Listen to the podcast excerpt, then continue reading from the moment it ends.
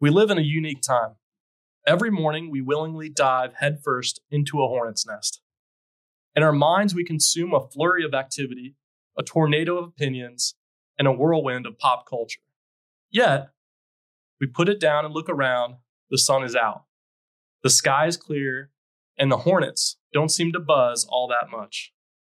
News and social media can cause us to feel like there's so much going on and we aren't participating. It can cause us to feel like we aren't doing enough.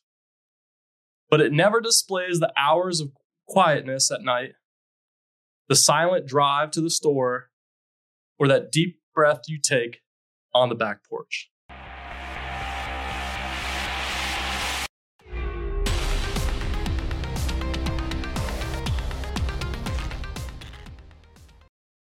Hey, what's up? We're here today with my friend and longtime Army buddy, Bryan. Bryan, what's up, man? How's it going? hey, Nick. Thanks Tell people me. who you are.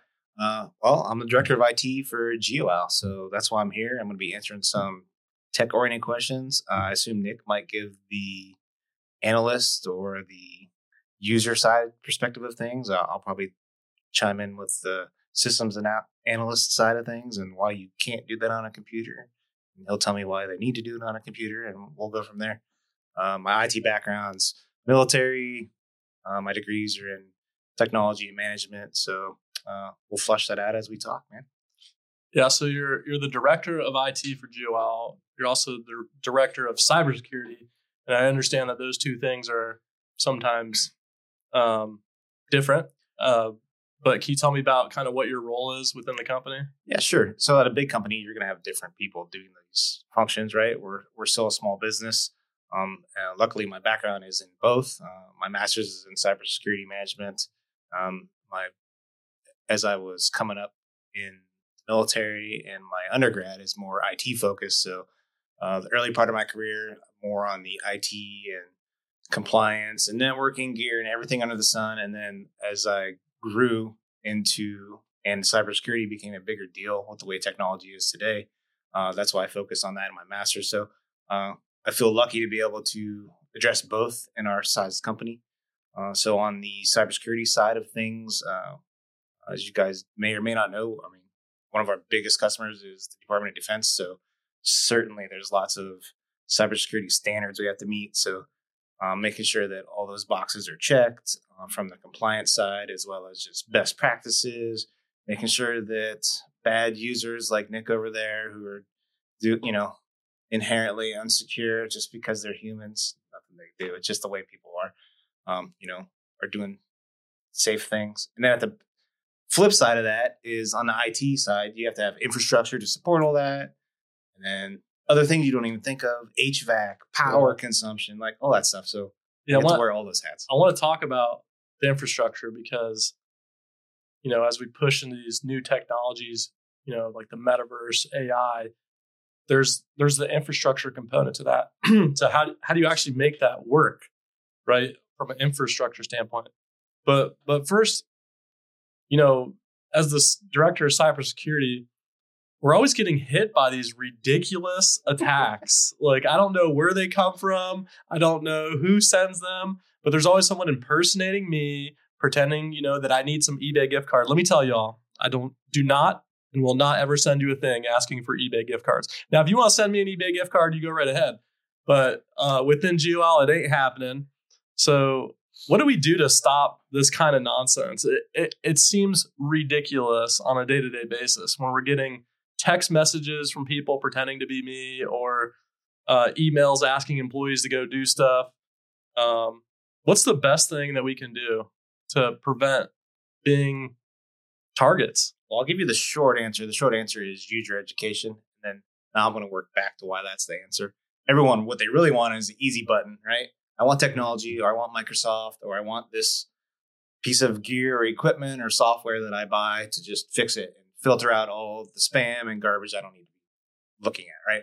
The, the reality is, is that stuff's out there, and Microsoft and Cisco and all these people are doing this stuff in the background to filter it out. But what cyber criminals have is unlimited time. Uh, you know, if it doesn't work, they're just going to do it again. So, uh, one of the biggest things, like you said, with our company that we get is you know gift cards, right? And you know, at first we might get an email or two, but now Microsoft's pretty good at filtering out those emails now. So what's the biggest thing now is like text messaging. I can't control every phone number in the world, right? Um, and even if I could, they're just going to spin up a new virtual one, and so tomorrow they're scot free and mm-hmm. sending the same messages. So that's why it comes back to user education. So here, our primary focus is making sure that the users are just educated in the basics of attention to detail, hover over your links, make sure you're not clicking things, you know, the misspellings of stuff like that. And it's very easy for workers who are task saturated and just click, click through. I have a hundred, like, especially you, how many emails do you get a day as an executive? Hundreds. Right. And how many do you care about? Zero. No, I'm just kidding. it's probably more like right. So you're, you're yeah. trying to go through that hand, look for the handful that are meaningful, right? And you might want to like click on something, sort, through, and that, that's where that discipline comes in to make sure that you take an extra half second to read the link you're clicking. So that's where it starts is user education. Um, also, that comes back to compliance, right? Yearly compliance, yearly security training, all those things like that that we do. Uh, I always that? I always find that they send they send it from this obscure email address, and that's that's usually what what you can tell. They'll use the name, right? But then the email will be like at china.gov or something like that, you know. Um, africanprinces.org. One of one of the things for me it's I don't want to say it's hard to do, but I've I have a I've been thinking like this. I've been trained to think like this for the last 20 years, right? So I'm like, oh, that's ridiculous. Oh, get out of here. Why would I click on that? But what I need to do and what other security professionals need to constantly do is put themselves in the user's shoes, right? Uh, and what I like to do is think of my elderly mother. Like, what's the stupid mm-hmm. shit she's going to click on? Right. And if you can educate a user to make sure that those type of things are being looked at, it's because they're so busy. Uh, they got eight plus hours of work to do. They got kids to take care of. They got hobbies. They got volunteering, and like you're just not thinking of these things as you're going throughout your day. And I do because it's my job, but even I can slip up, right? And and that's today, right? They're faking an email address. Where it's getting interesting to me is have you seen um, some of these AI image generators? Heck yeah, the artists are angry, man. so there's one called Midjourney. It runs on a Discord server. Amazing. Um, and pretty soon, AI video will be a thing. I believe Facebook is working on one, Meta, whatever you want to call them. They're working on a AI generated video. And you have already seen a bunch of these apps where you can take someone's face and you put in a song or something like that, and it makes them sing something. From a security perspective, if I take a picture of someone at the company and I run it through one of those AI uh, generators and make them say something in video that they didn't say with their voice. With their voice, you know, what kind of security risk is that? That's that's an AI futuristic security risk, which I feel like isn't that all that far away. Uh, yeah, that's huge. So when I started off, you know, hey, user education number one, yes, I think you need to plant that seed in your users' minds that that is coming. Technology is, you know, going to be increasingly used by the cyber criminals. So just because I said let's focus on people first doesn't mean we don't want to use technology. So I think the way you're going to combat these AI deep fakes and you know voice using other people's voice, which is a perfect voice form because they captured like their social media captures the podcast. Yeah, they captured. And now using this yeah, voice. You guys have my voice, so go ahead and pretend to be me, right? I mean, um, they also have my face. Like you, yeah. Right. So digital, the digital version of us is out there, right? So we're gonna have to lean on security tools using AI, using enhanced algorithms, things of this nature, just like they're using digital tools to try and trick us, right? Fight fire with fire. Yeah, I, I find it interesting that AI has already gotten to the point to where it can generate an image from nothing, a few words, a, a few thoughts. You know, if you go into Midjourney and you write, you you know a cat riding a dinosaur wearing a hat eating popcorn it'll generate something like that. And to me that's crazy and astonishing. But 10 years from now it's going to look a whole lot different. It's going to be a lot better. Um, you know these these companies like you like youtube which is owned by google i wonder what they think about ai generated video. Because if all you have to do is type in a prompt and you can generate an entire movie, what is that going to do to the amount of server space back to the infrastructure perspective? If we're talking about AI, right? And its ability to generate things much, much more quickly than humans can, right? It takes a lot of firepower for us to come in and film something like this multiple cameras, microphones, things like that. But AI doesn't need that. You know, you can go in and write a prompt and have a whole movie created, essentially, right? That's the direction it's going in. What does the infrastructure demand look like when you're putting a 1,000 times surplus on the current infrastructure? Like, how do you even consider thinking about that? So definitely going to increase, right? Um, that said, technology, these companies that make their revenue based like YouTube, right? Clicks and ad dollars, and they still they might be thinking about it. I don't know that they're scared. They're going to be thinking, how do I how do I leverage this, right? So if there's a thousand times the data required and movies and images out there, they're going to be thinking, how do how do I use this? Whether it's collecting data points, revenue dollars, whatever. All that, I think they will find a solution to make that infrastructure work. Now that could be enhanced video algorithms. I know like everyone has Netflix, right? When Netflix first started, it was using a certain video algorithm and compression, and it takes up X amount of bandwidth. And then 4K video started to become a thing, and they had to tweak their the way they're compressing that video and you know the technology behind so that it's shrinking. And I don't know the exact numbers off the top of my head, but um, you know I'll just throw them out there. Whatever it used to take seventy five percent of X, and now it takes twenty five percent. Right, so mm-hmm. they're going to get that.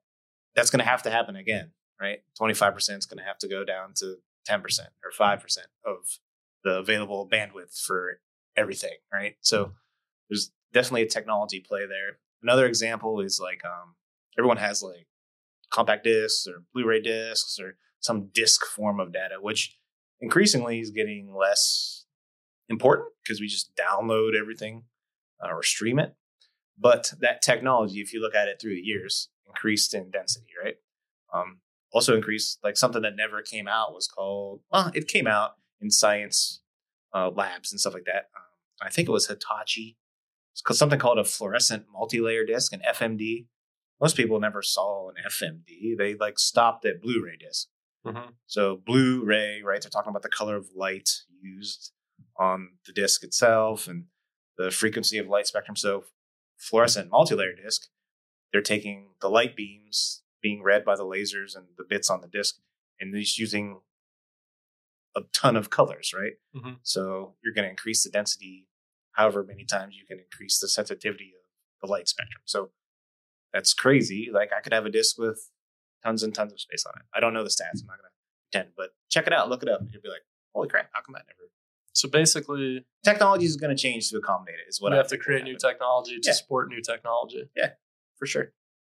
I think the uh, the metaverse is a one of those new technologies, and I had a chance to try the Meta Quest Pro, mm-hmm. and it's legit. Don't get me wrong. That Meta Quest Pro, you wear it, you can actually wear it for a, an extended period of time. I think that in the metaverse space, there's there's a big problem that they're gonna going to need to address at some point, and that's I started to feel a little sick after wearing it. You know, I imagine that most people probably would feel a little woozy after being in that digital space for a little bit. So I think that's definitely one area that they haven't really. Um, there's a lot of talk and a lot of hype behind the metaverse, but man, I just feel sick when I wear it for a little while. I will Can say that watch, can you watch 3D movies? you can watch movies on there. No, like 3D movies. Do they make you sick? No, I'm curious if there's No. correlation. no, 3D movies I'm fine. Like Avatar, you know, is, that what you're talking about? yeah, yeah I was wondering if there's a correlation to that same No. type of way people's eyes work or whatever. It could be. Uh, I just found just walking around that digital space, you're just like, oh, oh. And then the other thing is you get these VR hands. This is what I call VR hands. What are VR hands? Uh, after you wear VR for a little bit uh, and you start to grab things with your hands, you start to kind of look at your hands as as though to say, "Are these my hands?" You know, it it it is really something, and I can imagine a future when everyone's got VR hands walking around going, "Uh," you know, uh, we're trying to decide what's real and what's fake, especially if you're spending extended periods of time in VR. Man, it's gonna it's gonna happen. Uh, Not that we're we already don't spend half of our time in the virtual space. We spend half our time looking at a screen now. Right. It's not necessarily in Yeah. You know immersion in an environment per se. So, What- um, What is Yeah. cool is I was I, I tried it on. I did the Horizon Worlds thing, and I was jumping through different people's worlds. So Meta has, uh, I don't know if it's a game. I don't know what you call it. It's an experience inside of their VR um, store called Horizon, and you can go in Horizon. You can go to different people's worlds. So you can go and create a world, sort of like how Minecraft works, right? You can create your own little world, and you can jump through those worlds. And in those worlds they have different tasks that you can do to like score points or whatever. They even had one that was just a straight up comedy shop. So you could go there at a certain time and there would be a comedian there doing comedy in virtual reality. Uh i thought i thought that was actually kind of cool. And i and what really startled me though is i was i was walking around walking around um one of the worlds and some guy just came over to me and was like hey nick what's up and i flipped out. I was like, what the hell? Like, how's this guy know my name? And I was like, oh, well, wait a second. It's, floating over your head. it's right over my head. and, uh, but it was cool that this random person could just be like, hey, here, here I am. And, and you could have a conversation. It's as close to this as it could possibly get. And imagine, you know, the, the distance you can cover with, with virtual reality. Um, anyways, what are your thoughts on, on the metaverse in general? I I think it's going to happen, and here's why. It actually, anyone that knows me, I will defend this theory. Uh, I like sci-fi movies and games and tech, and I feel like reality follows science fiction. And it's not because of you know. It's. I think it's just the way the human brain works. We're creative beings, and who are more creative than some of the show writers for these sci-fi shows, right? So they think of this crazy outlandish thing, whether it's the speed of light or virtu- shows of virtual reality, um, things like that. And then they have all these concepts of what it might be like, and it's almost like a self fulfilling prophecy, right? We've we've thought of this virtual reality tech, and we've thought of the metaverse in movies like Ready Ready Player One and Peripheral. The uh, Amazon Prime show just came out. I haven't watched that. That's kind of like gamers and virtual reality and some of the experiences they have, where like the VR can affect their actual body. Like, is that a thing? Like, if you're talking about VR hands, like maybe it is. Like, once your neurological system's like in Mhm. tune with this stuff, like we don't 100% know, right, how it's going to affect the body. So, um, all these like science fiction movies that are out there where this stuff is existing, whether it's technology or the medical side effects of it or whatever, like I almost feel like we've thought of it, so we're going to make it happen because creative beings, and that's what we do, right? If if Ready Player One can happen, I'm in. yes. that is awesome. You can just jump through different different Why wouldn't it universes. Uh, it seems cool, but again, I come back to the problem of I just felt sick after wearing the thing for Yeah. a little bit, and I'm not the type of person that normally feels sick. However, um, what is interesting on there on the MetaQuest is there's a mode for mixed reality. And what it does is just uses the external cameras and projects, you know, if you're working on an app or something like that, it just pro- projects it into your space and you can see that, you know, the space around you via the camera. I thought that was super useful and probably the most useful thing on there because I could have a desktop up here and then my actual monitor, you could still see it. They need to fix it. It's still the actual vision of the the camera, whatever what how whatever it is. It's not super high resolution, Mhm. which was a head scratcher to me. I'm like, if you're gonna make, if you're gonna put the head the high resolution camera somewhere, you would want it to be on the outside so that the person. Anyways, that's just I guess an engineering problem. But the mixed reality application seemed absolutely useful.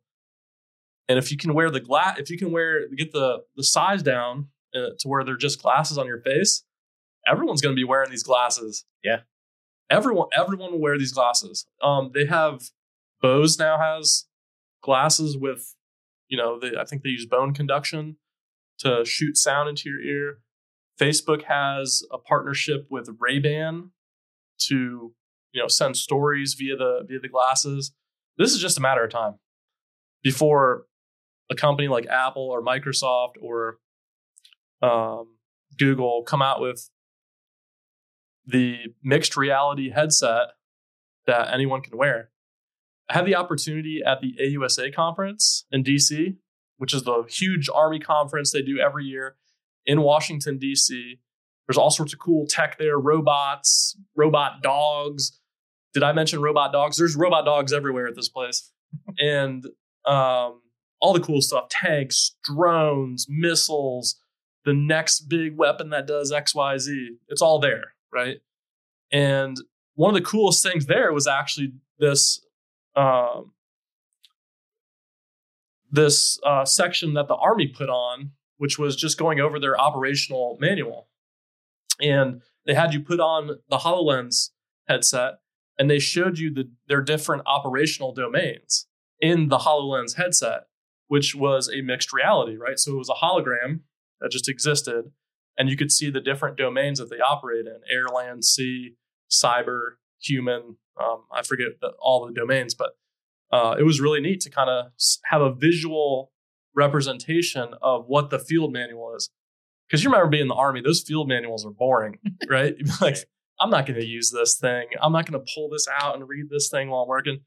But if you have this visual assistant that was always there, that you could just kind of pull up the field manual in your eye over here while you're doing work, I think that's got a lot of a lot of applications.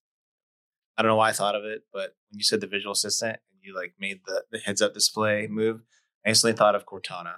And for the record, Microsoft missed the boat with Cortana because there's Hey. Google and Alexa and Halo had Cortana years before. And I, I feel like that should be the AI we're talking to. Then they flubbed it up on Yeah. Windows 10 or whatever, and now no one uses it. So Well, I, I want Jarvis personally. that, that's fair. You know, if you've ever seen Iron Man, it's like Jarvis. You know, Jarvis, shoot me something from outer space.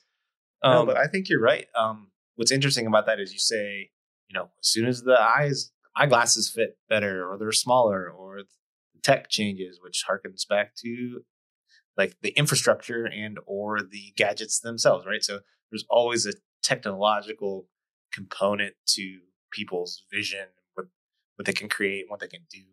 Um, your overall augmented reality, mixed reality, I think definitely will provide the first like useful or meaningful business aspects. I think because, uh, I mean, information drives society now. We're, we're in smack in the middle of information age, right?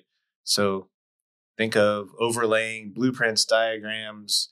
Doc, you've seen the doctors using augmented reality, like mhm. patient, whether it's patient information or this is what the surgery you should make the cut here. Like they can map out all this stuff ahead of time and then have training, yeah. training, um, or maybe even procedural. Like imagine being like overlit. I don't know, like you're having sur- carpal tunnel. I don't. I don't want to get gross or thing. Like I have to make an incision on my wrist. Like what if you could like augmenting reality, lay it out precisely hmm everything you're supposed to do. Like, how's that not useful, right? Right. think of mechanics, doctors, technologists. Think of, like you said, you hate manuals. Um, I have to know all these, and it's not like I know them all off the top of my head, but like security protocols and NIST Mhm. 800 171, and like there's obscure ones, right? Or maybe like I don't know all of the European ones because I primarily work in the United States. Well, what if my glasses glasses could just reference Mhm. all of them? Uh, I think we're going to go there. Why aren't? Why wouldn't we? I think it would be neat if somebody developed an AI that went through really boring things like field manuals or those security documents that you're talking about, and the AI generated a visually appealing movie of that topic that still hit everything For sure. because there's there's a load of information and, and things like that that we just don't access because they're boring. Who wants to sit there and read anything from the government? Basically, uh, no, almost no one. Um, That speaks to uh, like uh, gamification, right? Of of things in general. Uh, you actually you have a psychology background too, right? I do. I have a degree of in psychology from the University of North Carolina, Wilmington, that I don't use. understand, but it means you're a thinker, right? So, uh, things like that, like you said, I think what you're talking to is gamification. And for example, where that comes across in cybersecurity is like super boring, check the box training. Like, make it a game, make it fun, make it engaging. Like, all these technologies that we're talking about are going to increasingly make it easier to make it fun, right? So, that again, I think it just feeds into that loop of like, this stuff is coming. Is how can it not? I saw that Tesla is now making humanoid robots. Yes. And according to Tesla, according to Elon Musk, they're going to be cheaper than a car. So everyone will be able to purchase a humanoid robot to do mundane tasks. And the, the question I keep going back to Is is this a sci-fi movie? Yeah, yes, sure, definitely. Okay. My my the question I keep Yeah. going back to: What the hell are we gonna do? You know, if if if a car is driving us somewhere, if a robot is doing our laundry and dishes and mowing our yard, do you think people are just gonna work more, or just not work. or just not work at all? I don't know. Someone has to work, right? There's always people behind the scenes making stuff happen. Like I think someone is always going to be working hard um, to control the, the infrastructure, right? So I don't. Th- that said, it will like increase productivity, right? Um, some of the service Unless you get a lazy robot. that could happen, right? What if AI is like, I've analyzed history through the years, and you guys do X amount of hours of work, so why should I do any more than that? Oh, and by the way, I can do it in two hours, so I'm just going to do that today. I think I think it was Ray Kurzweil, who's have you heard of Ray Kurzweil? Mm-mm. Who's he? Uh, he's a he works at Google. At least he used to work at Google. I'm not sure where he's at now, but he had this interesting prediction. Uh, and there's a info graph that that's floating around the internet of Ray Kurzweil's predictions. And one of his predictions is in the next 10 years or so that AI will be sentient and it will start asking for things like rights. So now, if we have a robot that's doing our laundry, right, and it starts asking for rights, what do we do there? What what right do, does a robot have? If it says that it feels things, it has fear, happiness, joy, anxiety, hate, the same things we do. Do we make it prove it? Isn't that what is that? The Turing test? That's the Turing test. Yeah. Yeah. When when a computer system has to pass Other people that other people that don't know it's a computer system have to experience interacting with it and not know that it's a computer or a robot, right? That's how it truly passes. So Right. I mean, look at the algorithms and stuff. And like you were talking about the art earlier today. Like, I guarantee we could generate some AI art and say, someone painted this and people will believe you, right? So if we're there with art, like, I think that's inevitable, man. So we're gonna have a robot mowing our yard and doing laundry. By the way, I'm all for them doing laundry. I hate laundry. I hate folding laundry. Uh, I hate everything about laundry. So I'm all for that. but uh, if the robot starts saying, "Hey, you know, um, this election coming up. I'd like to go vote if you don't mind. You know, I really like policies of XYZ. Um, I think it raises some serious questions. As what do we what do we do? Do you turn it off? You know, are you killing a consciousness at that point? So there's all these rules out there, right? And you'll what do find the pro-lifers say? Is Yeah. this life? uh, it's crazy, man. We're gonna get there for sure.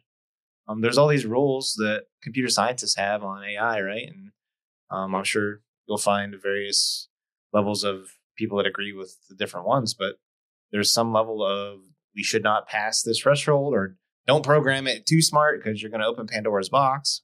And even if the community at large said recognize some sort of threshold that says, "Mm, you know, if we do this, it's going to create some sort of issue for us somehow, right? Some scientist is going to go past it. They're going to push the boundaries just because they can, right? Like just because you agree with point X is bad if we make robots perform and think this way doesn't mean everyone agrees with you. So some other computer scientist is going to make a sentient robot. So that's why I think it's inevitable. Uh, especially if there's incentive, Mhm. right?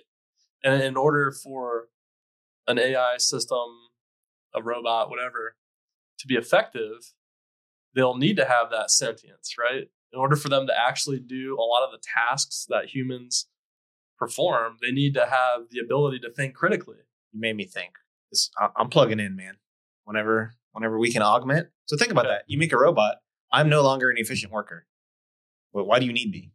Well, if I could augment my body to be maybe not 100% a robot, but my mind is. I have instant access to data and things that are math, computation, whatever. I don't know what that is, but that's another thing uh, people are working on. Right? Is you know, neuro neurological interfaces and stuff. The brain computer interface. brain interface, yeah. So that's another Elon Musk thing where he's. uh, They have a, a company called Neuralink, and Neuralink is to the point now where they have a monkey that can play Pong with its mind. Can it play itself? I believe it. I believe it plays the computer, but I could be wrong about that. Wouldn't that be like crazy? But it- the it- monkey to play It breathes through a straw. I don't know if it's eating. I don't know what it's doing, but the monkey has Neuralink in its in its brain, the implant, and they have it linked up to a machine. And there's a video of it on YouTube of it playing Pong. And I'm astonished that first of all the monkey can play Pong. Forget forget the whole other brain computer interface of like, oh, monkey can play Pong. Uh, that doesn't explain why I suck so much at it. Um, but I just thought that was pretty neat. So that means we're what's happening. I mean, DNA wise, right? We're pretty close to chimpanzees, right? I'm, are they using chimpanzee? I don't know. I haven't really. Pretty sure it's a chimp. Okay, Yeah. so again, if they can do it there, their brain's pretty similar. It means they can probably. So I've read uh, human. There are already some human brain interfaces, but it's, uh, you know, I think it's a lesser scale than what uh, Neuralink is shooting for. Like I know I saw people have been blind for years on end, whether they were born that way or onset in life due to a disease or something like that. Um, you know, they'll do a surgery and there's uh, ocular centers in your brain and they'll plug in some probes and a little interface and a patch to some glasses with some cameras on them. And all of a sudden, it might not be perfect vision, but you've been blind the last eight years and now you can see in like 8 bit blue and black imagery or something. Is it perfect? No. But you just went from not seeing at all to 8 bit imagery. You can see people coming in the room, right? Yeah. So we can already do that. So basically, you'll be able to think something, and depending on the tools you have available elsewhere, you can make something happen somewhere else in the world. So if you're if, if you're doing a human mind interface over the internet, and you have robots, you could have a human mind interface to a robot somewhere else while you're in the metaverse. Yeah. I don't know. Uh, So one of the things I think about is the future of the intelligence profession. As a geoint person, we've always worked with really high-powered national level government sponsored satellites with awesome sensors on them. Now we're starting to see just tons and tons of commercial satellites, new drone systems coming online, new sensors for those drone systems. And I think the war in Ukraine has really highlighted the power of open source information. I believe the future of the intelligence space is all unclassified. I can totally see a future when people are sitting in buildings like this doing intelligence work. But with that comes some obvious concerns with security, with espionage, things like that. Where does your mind go when you think about doing unclassified intelligence work that is used in government decision making? I think it's going there, like you said, open source intelligence, obviously a big deal, but I think the tools and the methods and the the sensors and the gadgets and the gizmos that collecting all of the intelligence are going to become increasingly commercial or unclassified. I don't know that the governments or any governments around the world are going to ever not have classified stuff because really what's happening is, and even this works the way, um, you know, classification systems work now. Let's just stay classified, secret, top secret, right? If you put the right three pieces of secret intelligence together, it can become top secret because of the message it conveys that we didn't realize, right? So that I feel like that same thing, governments aren't going to let that go.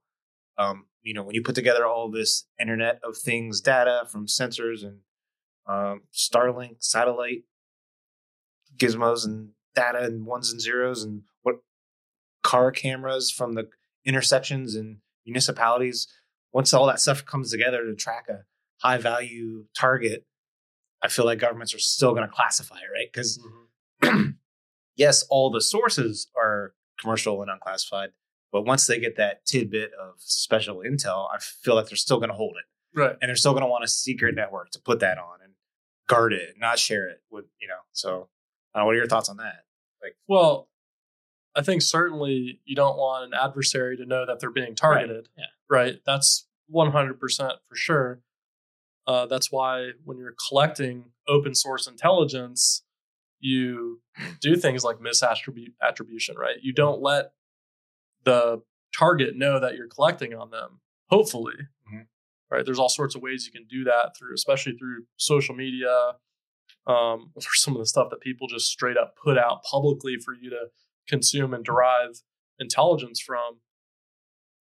Uh, my thought was if if you're collecting intelligence via open source means, there's obviously a large barrier to entry for getting to a level of credibility in that information, right? It's hard to get to a high level of credibility for open source information because anyone could put stuff out there that, that's not true, right?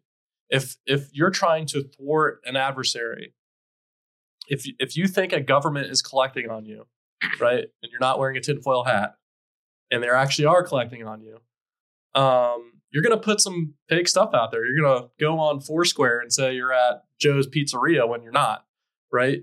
You're going to put some some fake information out there so to me i think about it as a filtering problem right we're going to have to put more robust, critical thinking people at the forefront of intelligence. I believe it's going to require people that think through the intelligence data a lot more than they even do now. So I think now, you know, with social media, with open source information, um, it's it's crazy, right? There's so many data sources, and you're trying to piece together a story. Uh, and in the, in the future, as people become more weary of this type of collection, right, they're going to start to do things to misdirect. Mm-hmm. So it's going to take intelligence professionals a lot of time to weed through that data to understand what's real and what's fake. And, you know, and that is to say that you can't get good data from fake data, right? Of course, there's metadata, things like that that are included in everyone's digital dandruff. Right, every time you put something online, there's there's a information there. Um, no matter how good you think you are at hiding it, it is there. Um, so my thought is just if if collection is occurring in an unclassified way, right, or from unclassified means, I should I should say, right, if if there's a camera out in the street corner, a closed circuit TV camera that's accessible to the public, and we're using that to collect information, and we're looking at social media at the same time. Like you said, when you put those two things together, maybe it lets an adversary know that they're being targeted.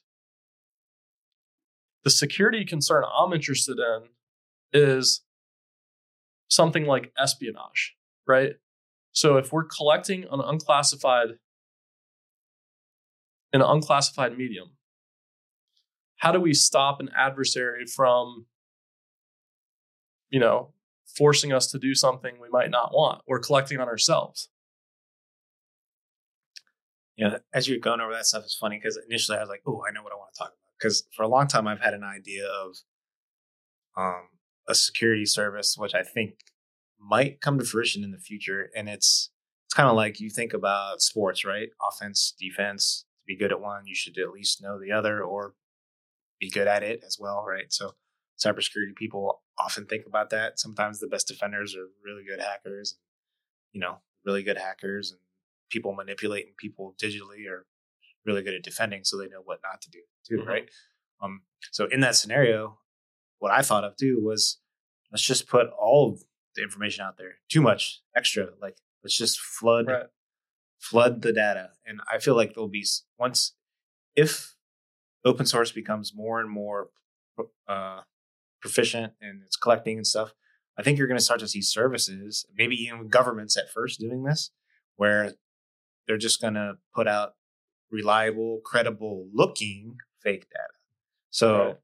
like you mentioned, someone tweets they're at a restaurant and they're really not. So they're trying to pull the wool over our eyes. Well, we can probably right now go look at maybe where they tweeted is geotagged where they really are and not at said pizza shop, right? Like a technologist or an analyst with someone that's detail oriented is going to catch that right mm-hmm. away. Um, or a computer algorithm sorting through this stuff, like all the security stuff does, based on rule sets that people have set up. You know, if XYZ coordinate doesn't match this named coordinate, like flag it. You know. But what happens when the people that know that start thinking the other way? So, like, okay, I'm a cell service that when you tweet you're somewhere, I somehow uh, reference that appropriate geotag and it looks more believable that you were there, right? So when you start putting out all like this an authority service, digital chaff, right? To yeah. like obscure your location or what you're really doing, is that it looks authoritative. So I think that will be the next thing. Or like say social media. What if, um, you know, my name? You Google my name and you'll get uh, a certain amount of social media presence. What if I knew someone was going to do that and I didn't want them scanning for me? I'm just like, well, fine. I'm just going to make it so that when you do that search, you get a billion returns. Like, go ahead, sort through them all, figure it out. Which one's real? A right? needle and a stack of needles. Yeah. Instead like, of a needle in the hay. Right, right. Um, that's that's interesting. So instead of letting an adversary know that you're collecting on them individually, just collect on everyone. And don't yeah, see you can flip it. You can always flip everything. Right. Um, that's that's an interesting way of doing it. Um, from from an intelligence perspective, I'm always trying to think about how is an analyst going to weave these threads together to to tell the story, to tell that intelligence story to a decision maker. I think it's interesting to consider that commercial data is now so pivotal in the intelligence picture that you almost can't make a complete picture without it. And if I'm a bad actor, right? I might pose as a commercial vendor and sell crap data. Or maybe it's good data, but it's you know attributed differently, or it's authored differently, or it's got different metadata on there. It's got something on there, um, which could effectively waste millions and millions of hours of manpower. You know, going through data that's not good, right? That's not that's not good at all.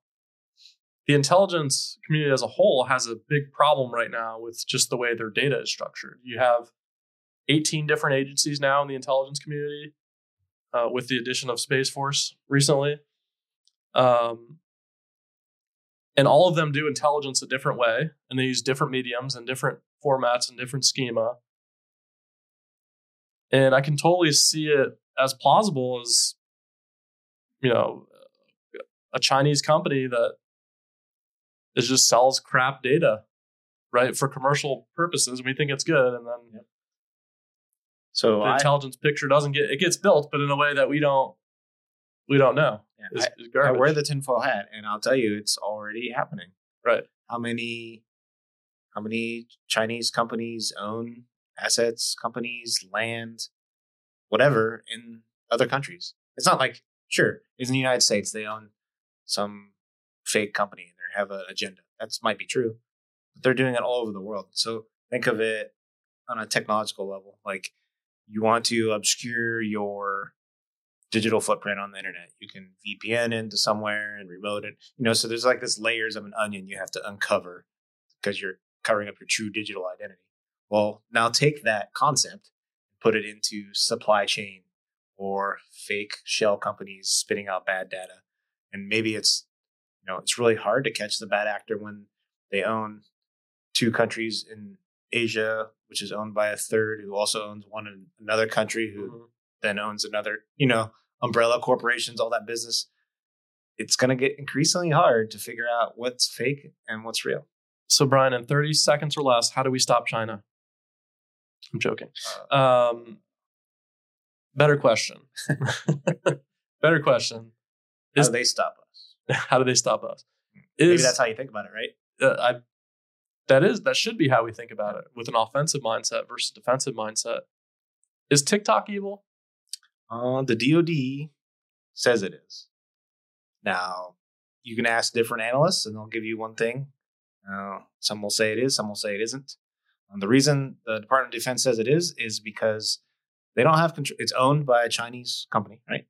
And it's pulling things. When you hit yes and you install an app on your phone, like it lists the things it's going to take as far as data goes. Uh, it might be your access to your files, your name, your email, your geotag location, whatever it is, it's going to have a list. And that stuff's all being stored every time someone posts a TikTok video from an app on their phone on servers in China. So someone that has a career of wearing the tinfoil hat to them, yeah, definitely, right? To someone that says, well, who cares if I post what I eat every day on TikTok and it gets a million views? Like, is that super intelligent data that care if they have. I don't know. I think it comes down to the content of the data. So if you are going to be wary of it, um, you know, don't post important things. I, I, don't think defense and federal employees are going on TikTok posting important things. I think it's it's their maybe the problem arises it's their kids doing silly mm-hmm. things and now it's geotagged to their house and their internet IP of the parents and then that gets cross referenced because we live in the digital age. So that's why there's an emphasis on do we want to use it or not. Now, flip the coin, which I always like to do. US companies collect data too, right? It's just we don't care about it as much because we're US citizens. Well, we have more of a separation between private companies and the government, yeah. right? We're not there. The government is hand in glove in China, right, with with their companies. Yep. Um, I read something recently that kind of had an interesting perspective on TikTok from the stance of persuasion, mm-hmm. right? Influence. So let's take Taiwan, for example. We all know China would like to take over Taiwan. And right now, I think if you polled the general American public, we would say, that's not good. It's not a good thing. But if you're able to, through algorithms on TikTok, influence the way people think about Taiwan, and you're able to influence enough of the general public to say, ah, we don't really care. What's our interest in Taiwan? Then you're opening the door for China to go in, you know, take over Taiwan and, and not see much of a fight from us because the general public saying this isn't in our interest to defend them. So I think the the the stance as an influencer is is interesting. I will say too, it's also interesting to look at the use of that application in other countries and the use of it in China. Are you familiar with how it's used in China? It has limits. You can only post certain types of content. Um, there's hourly, like, uh, Mhm. and I don't, I don't know them precisely, right? So don't quote me. Go look it up, right? oh, so you're saying so TikTok has TikTok China is not the same as TikTok US. TikTok Mhm. US, they let you post whatever the heck you want, as many hours, whatever. Um, and this is kind of kind of segue into like a social media, like, am I rotting my brain type thing? But they want other countries on there as much as possible because they want to collect as much as possible, whether it's just people's faces, IPs, whatever it is they're doing. But yet on the home front, they restrict what type of content it can be, the hours it can be accessed, uh, only on the weekends, only so many hours a day. I don't know what those restrictions are right. because I was talking with this uh, in passing with someone, uh, but it'd be interesting to look up uh, because pretty sure, you know, they definitely. Ha- I feel like someone that wears a tinfoil hat like me feels like they have an agenda because why you use it one way in your country and you use it a different way in another country. And TikTok has definitely changed the game in terms of social media. Yep. It is super, super hyper addictive. You can go on TikTok and you'll just be fed a feast of highly engaging content. Every video after another is just, you know, it's made by creators and the algorithms are really, really good. In fact, all the other social media companies are trying to copy TikTok, right? At least with how good their algorithm is at generating engaging content for that user. And it kind of goes back to what I talked about in the monologue. Like TikTok is creating this algorithmic feast of engaging content for us to eat every morning, right? We're like looking at these things. Um, and even if it's not TikTok, right? Instagram, YouTube, Facebook, they're all they all have adopted the same philosophy of oh well it's not necessarily that we want to push content by people that have the most followers. We want to push the most engaging things uh, to the people that are currently using the app right? They, they, they learn who you are. The algorithm learns who you are and learns what your interests are. The interest graph so to speak. And then it plots you on that graph and then it just feeds you those items over and over. So to me I see TikTok as kind of like a um, a foot in the door to our brains. You know, it's it's it's the first thing to come. That's nothing's ever existed like this. I think it's it's understated to say it's just another social media app. It's not. Have you have you used TikTok at all? Not too much. Uh, when I use it, it'll be a link to a, the Right. website. I don't have the app. I don't- and, you know, and this is because I wear the tinfoil hat. Right. Right. You're a security guy. You're not Yeah, going yeah. on there. And I've been told, you know, don't because I work with the DID, the DOD, and whatnot, and so I just don't. Um, Mhm. I've seen it, and I know it's addictive, and I, and I get it. Um, I would say, you know, there's all these content creators, and as I'm listening to you say, you know, this is the doorway in, right? Psychologically, you're Mhm. into your time, your the things you care about, the things we can get you to watch because of this Mhm. algorithm. Like, um, you know, the content creators are. I want to almost label them like they're the manipulators. It's like the manipulator and the manipulated. Like, but who's really pulling the string is right. the owners, and it's out of you know generating revenue, gathering intelligence, whatever it is they're doing. I mean, someone has an, like you don't have a company without an agenda, right? Right. So, what is TikTok's real agenda? Um, yeah, it could be make money, get big, get famous, get huge, but it's doing it. Right. I think I think it's interesting because the way TikTok works is it's obviously that it's obvious that all the social media companies are going to copy this the way their algorithm works. Mhm. Like absolutely 100% sure that that's going to happen because that's if you look at the numbers on polling it's the amount of time people spend on TikTok versus even Instagram now is through the roof. Well, I'm I'm an Android person, right? I have Android phone, Google stuff, and to your point, uh, when you go on YouTube now, you, after a scroll or two, you're into the YouTube Shorts. Yeah. You're no YouTube longer Shorts, you're no yeah. longer on YouTube They're going for proper, the same thing. right? So they're totally pulling from that that algorithm. Right. But if we if we jump back to security, that their algorithm is so powerful at feeding this engaging content. I feel like you you mentioned, you know, are the content creators co co-conspirators essentially. Right. I don't think They- that. No. No, Right. of course they're not. Right. Content creators will create content in any niche they can Right. in order to make money, right? Because there's incentive. Incentive drives action.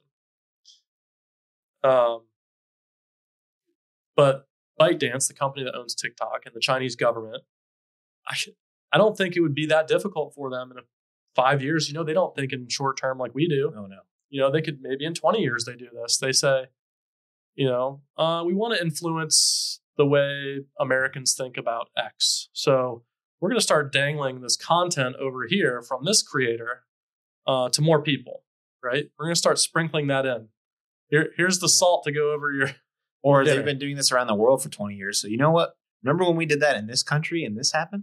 Well, now we want. It, wouldn't it be nice if that happened over there? Let's start to move Mhm. that campaign over there. Those people will start acting like that, right? right So yeah, I mean, people aren't familiar. Chinese Chinese mindset when they compare it to board games is go long term, right slow, methodical, and the West is always compared to chess, like charge the hill, take over the most advantageous point, center of the map, right? Mhm. So I, th- I could totally see that, right? And that's what security people that think like that are afraid of. They're like, yeah, maybe it's not super dangerous now, but could be in the future.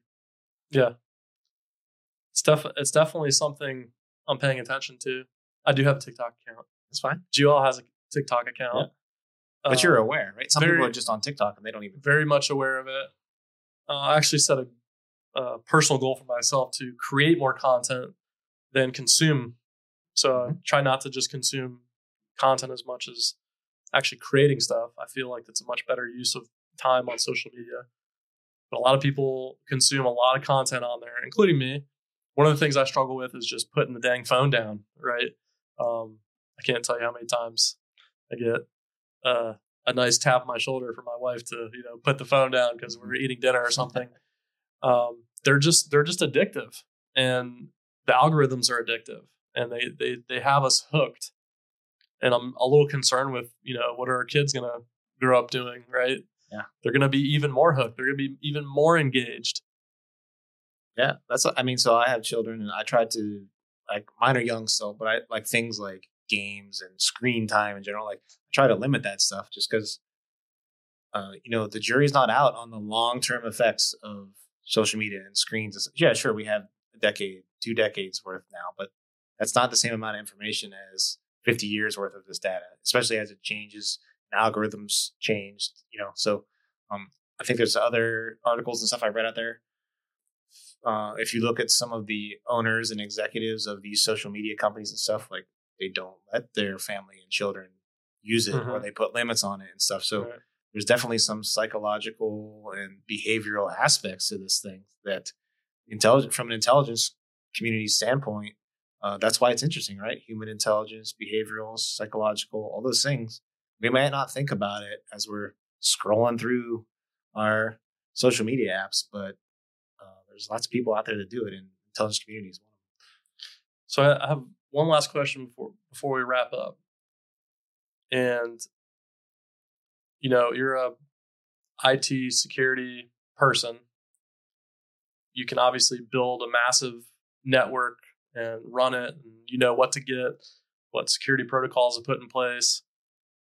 Um if if you're a small business owner, what are some kind of easy things that you can do to prevent yourself from being hacked, targeted, any of this stuff. Gotcha. The, the number one thing is get a. So not everyone has a network engineer, a Cisco certified network professional on staff. Like small businesses don't have that, right? But there, there exists today good quality edge devices that will filter uh, things. They have intrusion detection or intrusion prevention devices on them. Uh, so, like here at GeoOwl, we don't use uh, the latest, greatest, most expensive stuff that the DoD does, but all of our stuff filters automatically. Intrusion prevention system is what's called IPS. So, invest the five hundred dollars, invest the thousand dollars for a small business to do some of these things, and that enforce basic network protocols that you might not be able to afford to have a network engineer on staff, right? So that's number one.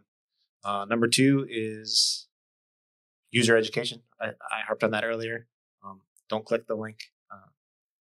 It really, it really is it, all our it fault, really is. It is. Uh, I don't want to throw the number out there because I don't know it and it changes, but it's it's ridiculous. It's eighty five percent. It's ninety two percent.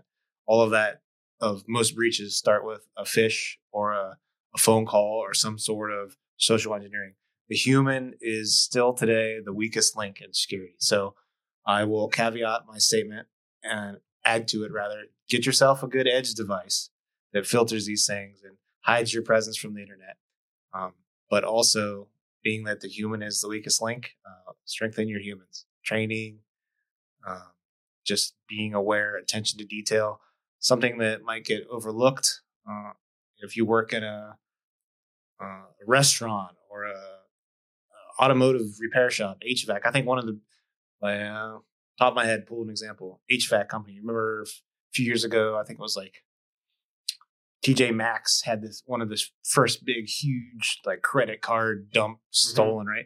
And I believe uh, it came from the people that their HVAC company that service their corporate uh, air systems. Like they were a small business. So HVAC companies don't have network professionals, right? So yeah, that's where it came, and you know, up the chain. So if you're a small business, don't think, oh, I'm not a target.